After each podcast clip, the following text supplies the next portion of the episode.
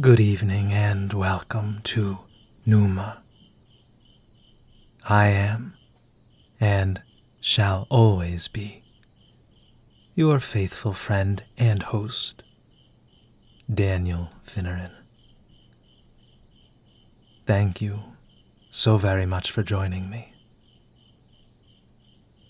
In this installment of Fall Asleep with Me, I'll be reading to you, dear friend, an excerpt from Joseph Conrad's novella, Heart of Darkness. This book, to which we'll dedicate the next half hour or so, is sure to put you to sleep. Tomorrow morning, when you wake, fully rested and restored of life, I entreat you to subscribe to this channel and share it with friends. You can leave a five star rating on this episode. If you'd like me to read your favorite story in a gentle, soporific tone of voice, don't hesitate to reach out send me an email at pneuma.finneran at gmail.com, and your story shall be read. Now, settle your mind. Turn down or off the brightness of your screen. Close your eyes. Concentrate on two things your breath and the sound of my voice.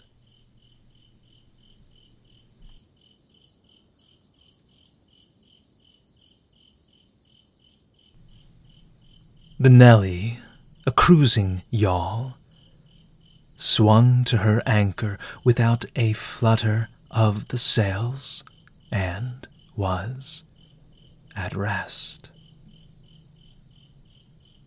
The flood had made, the wind was nearly calm, and being bound down the river, the only thing for it was to come to and wait for the turn of the tide.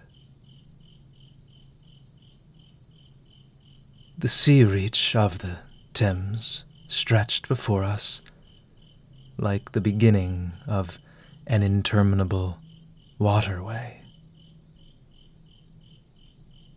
In the offing, the sea and the sky were welded together without a joint, and in luminous space the tanned sails of the barges drifting up with the tide seem to stand still in red clusters of canvas sharply peaked with gleams of varnished sprits.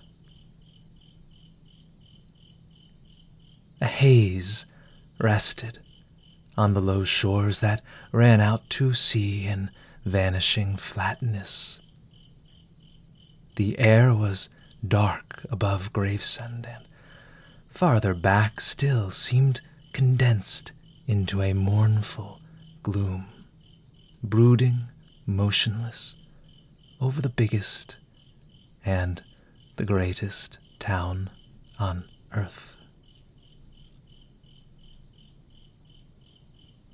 The director of companies was our captain and our host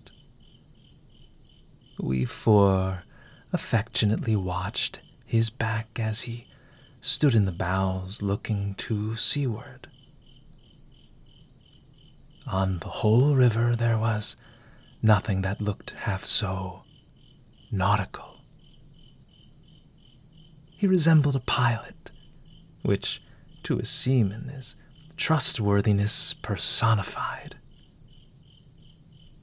It was difficult to realize his work was not out there in the luminous estuary, but behind him, within the brooding gloom. Between us there was, as I have already said somewhere, the bond of the sea. Besides holding our hearts together through long periods of separation, it had the effect of making us tolerant of each other's yarns and even convictions. The lawyer, the best of old fellows, had, because of his many years and many virtues, the only cushion on deck, and was lying on the only rug. The accountant had brought out already a box of dominoes and was toying architecturally with the bones. Marlow sat cross legged right aft, leaning against the mizzen mast. He had sunken cheeks, a yellow complexion, a straight back, an ascetic aspect, and, with his arms dropped, the palms of hands outwards, resembled an idol.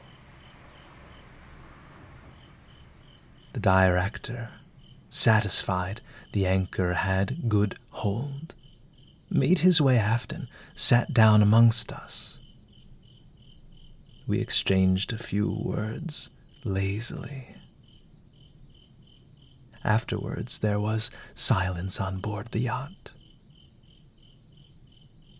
For some reason or other, we did not begin that game of dominoes.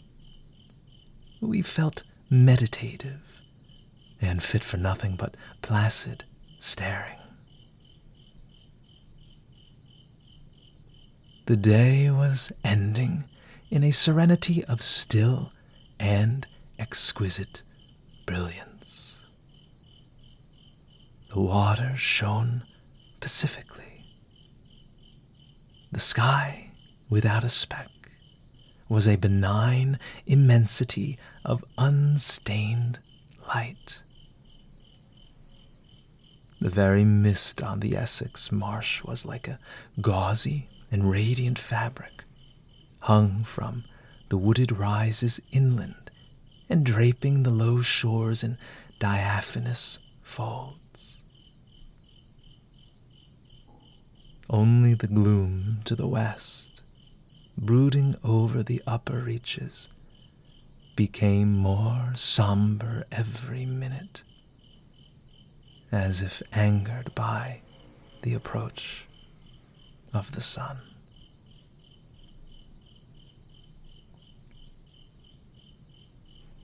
And at last, in its curved and imperceptible fall, the sun sank low, and from glowing white changed to a dull red without rays and without heat, as if about to go out suddenly, stricken to death by the touch of that gloom brooding over a crowd of men.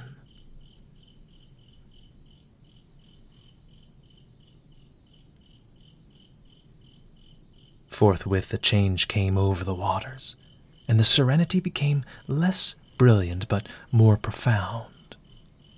The old river in its broad reach rested unruffled at the decline of day, after ages of good service done to the race that peopled its banks, spread out in the tranquil dignity of a waterway leading to the uttermost ends of the earth.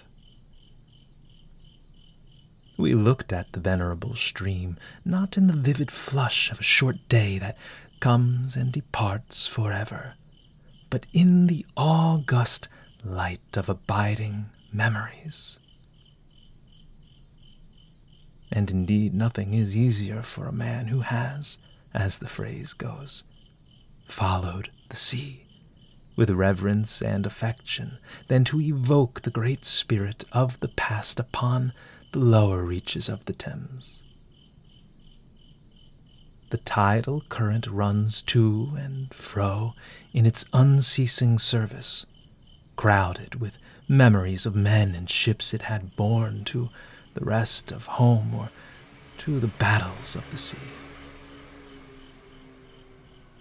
It had known and served all the men of whom the nation is proud, from Sir Francis Drake to Sir John Franklin, knights all, titled and untitled, the great knights errant of the sea. It had borne all the ships whose names are like jewels flashing in the night of time, from the Golden Hind returning with her rotund flanks full of treasure, to be visited by the Queen's Highness and thus pass out of the gigantic tale, to the Erebus and Terror bound on other conquests, and that never returned. It had known the ships and the men. They had sailed from Deptford, from Greenwich, from Erith, the adventurers and the settlers, kings' ships and the ships of men on change, captains, admirals, the dark interlopers of the Eastern trade, and the commissioned generals of East India fleets. Hunters for gold or pursuers of fame, they all had gone out on that stream, bearing the sword and often the torch, messengers of the might within the land, bearers of a spark from the sacred fire. What greatness had not floated on the ebb of that river into the mystery of an unknown earth? The dreams of men, the seed of commonwealths, the germs of empires. The sun set. The dusk fell on the stream, and lights began to appear along the shore. The Chapman Lighthouse, a three legged thing erect on a mudflat, shone strongly. Lights of ships moved in the fairway, a great stir of lights going up and going down. And farther west on the upper reaches, the place of the monstrous town was still marked ominously on the sky. A brooding gloom in sunshine, a lurid glare under the stars.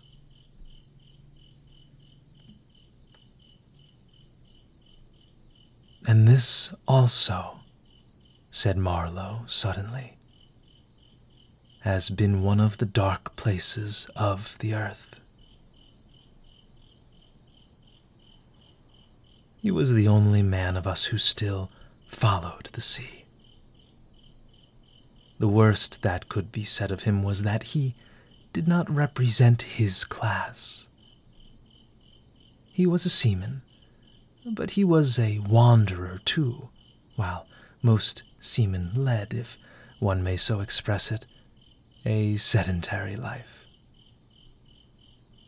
Their minds are of the stay at home order, and their home is always with them, the ship, and so is their country, the sea. One ship is very much like another, and the sea is always the same. In the immutability of their surroundings, the foreign shores, the foreign faces, the changing immensity of life glide past, veiled not by a sense of mystery, but by a slightly disdainful ignorance. For there is nothing mysterious to a seaman unless it be the sea itself, which is the mistress of his existence and as inscrutable as destiny. For the rest, after his hours of work, a casual stroll or a casual spree on shore suffices to unfold for him the secret of a whole continent, and generally he finds the secret not worth knowing. The yarns of seamen have a direct simplicity, the whole meaning of which lies within the shell of a cracked nut. But Marlow was not typical, if his propensity to spin yarns be accepted. And to him, the meaning of an episode was not inside like a kernel, but outside, enveloping the tale which brought it out only as a glow brings out a haze, in the likeness of one of these misty halos that sometimes are made visible by the spectral illumination of moonshine. His remark did not seem at all surprising. It was just like Marlow. It was accepted in silence. No one took the trouble to grunt, even. And presently he said, very slow, I was thinking of very old times. When the Romans first came here, nineteen hundred years ago. The other day, light came out of this river since, you say, Knights? Yes. But it is like a running blaze on a plain, like a flash of lightning in the clouds. We live in the flicker. May it last as long as the old earth keeps rolling.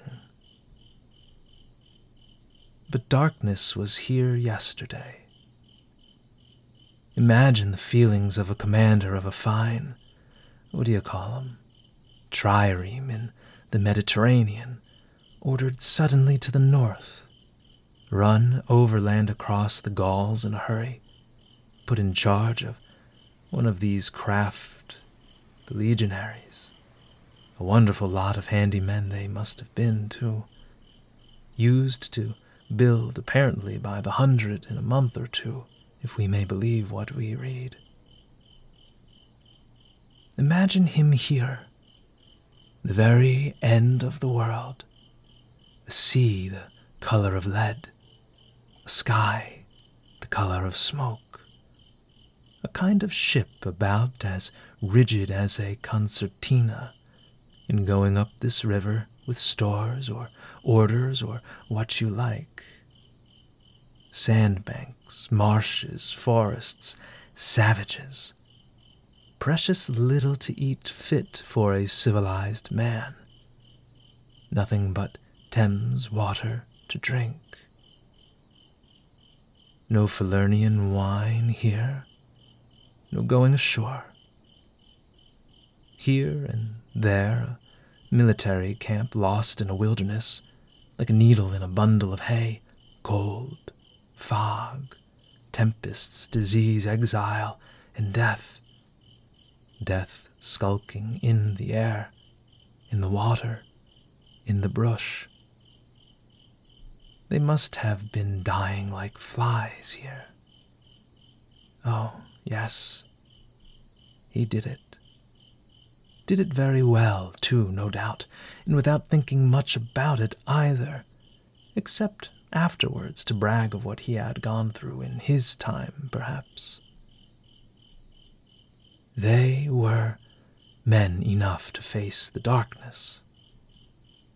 And perhaps he was cheered by keeping his eye on a chance of promotion to the fleet at Ravenna by and by, if he had good friends in Rome and survived the awful climate. Or think of a decent young citizen in a toga, perhaps too much dice, you know, coming out here in the train of some prefect or tax gatherer or trader even to mend his fortunes. Land in a swamp, march through the woods, and in some inland post feel the savagery the utter savagery had closed around him. All that mysterious life of the wilderness that stirs in the forest, in the jungles, in the hearts of wild men. There's no initiation either into such mysteries. He has to live in the midst of the incomprehensible, which is also detestable. And it has a fascination too that goes to work upon him. The fascination of the abomination. You know. Imagine the growing regrets, the longing to escape, the powerless disgust, the surrender, the hate. He paused. Mind, he began again, lifting one arm from the elbow, the palm of the hand outward, so that, with his legs folded before him, he had the pose of a Buddha preaching in European clothes and without a lotus flower. Mind, none of us would feel exactly this way. What saves us is efficiency, the devotion to efficiency. But these chaps were not much account, really. They were no colonists. Their administration was merely a squeeze and nothing more, I suspect. They were conquerors, and for that you want only brute force. Nothing to boast of when you have it, since your strength is just an accident arising from the weakness of others. They grabbed what they could get for the sake of what was to be got. It was just robbery with violence, aggravated murder on a great scale, and men going at it blind, as is very proper for those who tackle a darkness.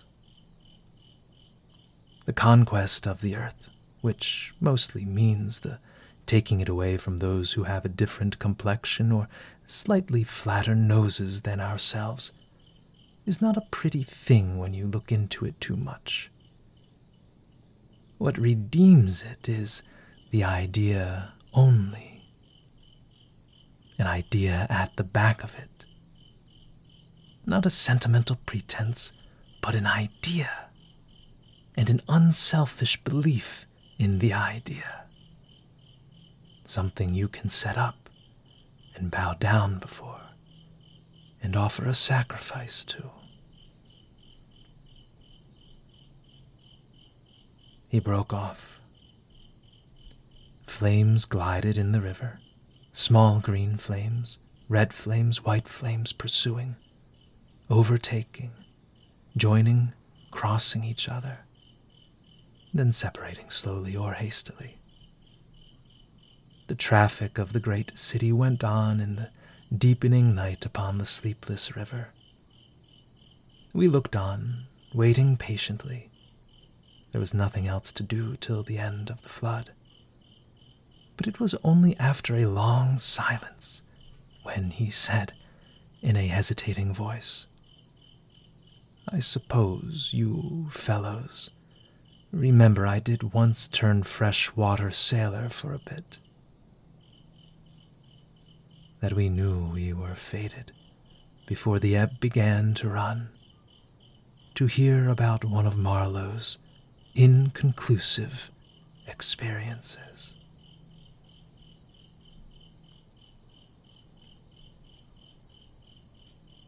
I don't want to bother you much with what happened to me personally, he began, showing in his remark the weakness of many tellers of tales who seem so often unaware of what their audience would like best to hear.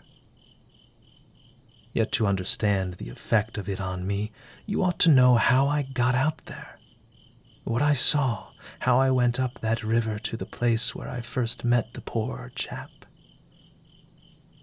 It was the farthest point of navigation, and the culminating point of my experience. It seemed somehow to throw a kind of light on everything about me and into my thoughts. It was somber enough, too, and pitiful, not extraordinary in any way, not very clear either. No, not very clear. And yet it seemed to throw a kind of light. I had then, as you remember, just returned to London after a lot of Indian Ocean, Pacific, China seas, a regular dose of the East, six years or so, and I was loafing about, hindering you fellows in your work and invading your homes, just as though I had got a heavenly mission to civilize you. It was very fine for a time, but after a bit I did get tired of resting. Then I began to look for a ship. I should think the hardest work on earth. But the ships wouldn't even look at me. And I got tired of that game too. Now, when I was a little chap, I had a passion for maps. I would look for hours at South America or Africa or Australia and lose myself in all the glories of exploration.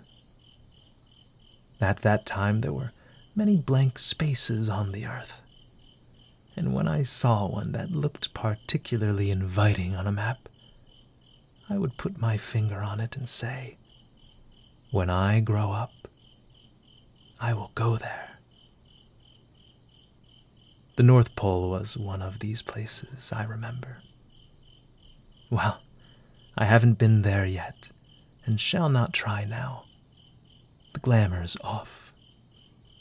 Other places were scattered about the hemispheres. I have been in some of them, and, well, we won't talk about that. But there was one yet, the biggest, the most blank, so to speak, that I had a hankering after. True, by this time it was not a blank space any more. It had got filled since my boyhood with rivers and lakes and names. It had ceased to be a blank space of delightful mystery, a white patch for a boy to dream gloriously over. It had become a place of darkness but there was in it one river especially, a mighty big river that you could see on the map, resembling an immense snake uncoiled with its head in the sea, its body at rest, curving afar over a vast country, and its tail lost in the depths of the land. And as I looked at the map of it in a shop window, it fascinated me as a snake would a bird. A silly little bird. Then I remembered there was a big concern, a company for trade on that river. Dash it all, I thought to myself. They can't trade without using some kind of craft on that lot of fresh water. Steamboats. Why shouldn't I try to get charge of one? I went on along Fleet Street, but could not shake off the idea. The snake had charmed me. You understand it was a continental concern, that trading society. But I have a lot of relations living on the continent because it's cheap and not so nasty as it looks, they say. I am sorry to own I began to worry them. This was already a fresh departure for me. I was not used to get things that way, you know. I always went my own road and on my own legs where I had a mind to go. I wouldn't have believed it of myself. But then, you see, I felt somehow I must get there by hook or by crook. So I worried them the men said, My dear fellow, and did nothing. Then, would you believe it, I tried the women. I, Charlie Marlow, set the women to work to get a job. Heavens. Well, you see, the notion drove me. I had an aunt, a dear, enthusiastic soul. She wrote, It will be delightful I am ready to do anything, anything for you. it is a glorious idea. I know the wife of a very high personage in the administration and also a man who has lots of influence with etc. She was determined to make no end of fuss to get me appointed skipper of a river steamboat, if such was my fancy. I got my appointment, of course, and I got it very quick. It appears the company had received news that one of their captains had been killed in a scuffle with the natives. This was my chance, and it made me the more anxious to go. It was only months and months afterwards, when I made the attempt to recover what was left of the body, that I heard the original quarrel arose from a misunderstanding about some hens. Yes, two black hens. Fresleven, that was the fellow's name, a Dane, thought himself wronged somehow in the bargain.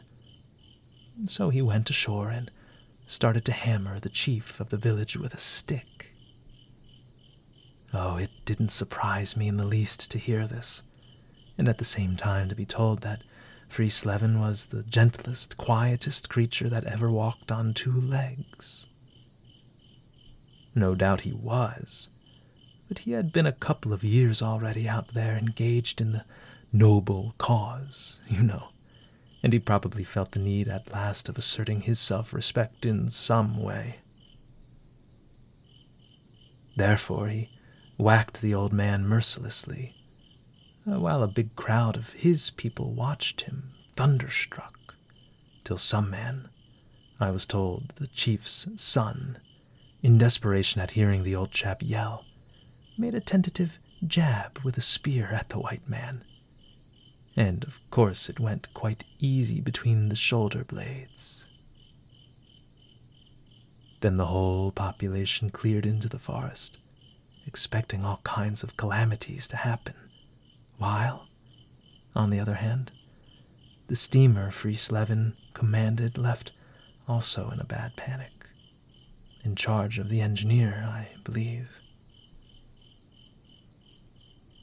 Afterwards, nobody seemed to trouble much about Fresleven's remains, till I got out and stepped into his shoes. I couldn't let it rest, though. But when an opportunity offered at last to meet my predecessor, the grass growing through his ribs was tall enough to hide his bones.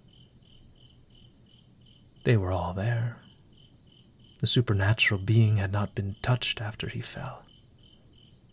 And the village was deserted. The huts gaped black, rotting, all askew within the fallen enclosures. A calamity had come to it, sure enough. The people had vanished. Mad terror had scattered them, men, women, and children, through the bush, and they had never returned. What became of the hens I don't know either. I should think the cause of progress got them anyhow. However, through this glorious affair, I got my appointment before I had fairly begun to hope for it. And on that word, hope, we've come to the end of this sleep story.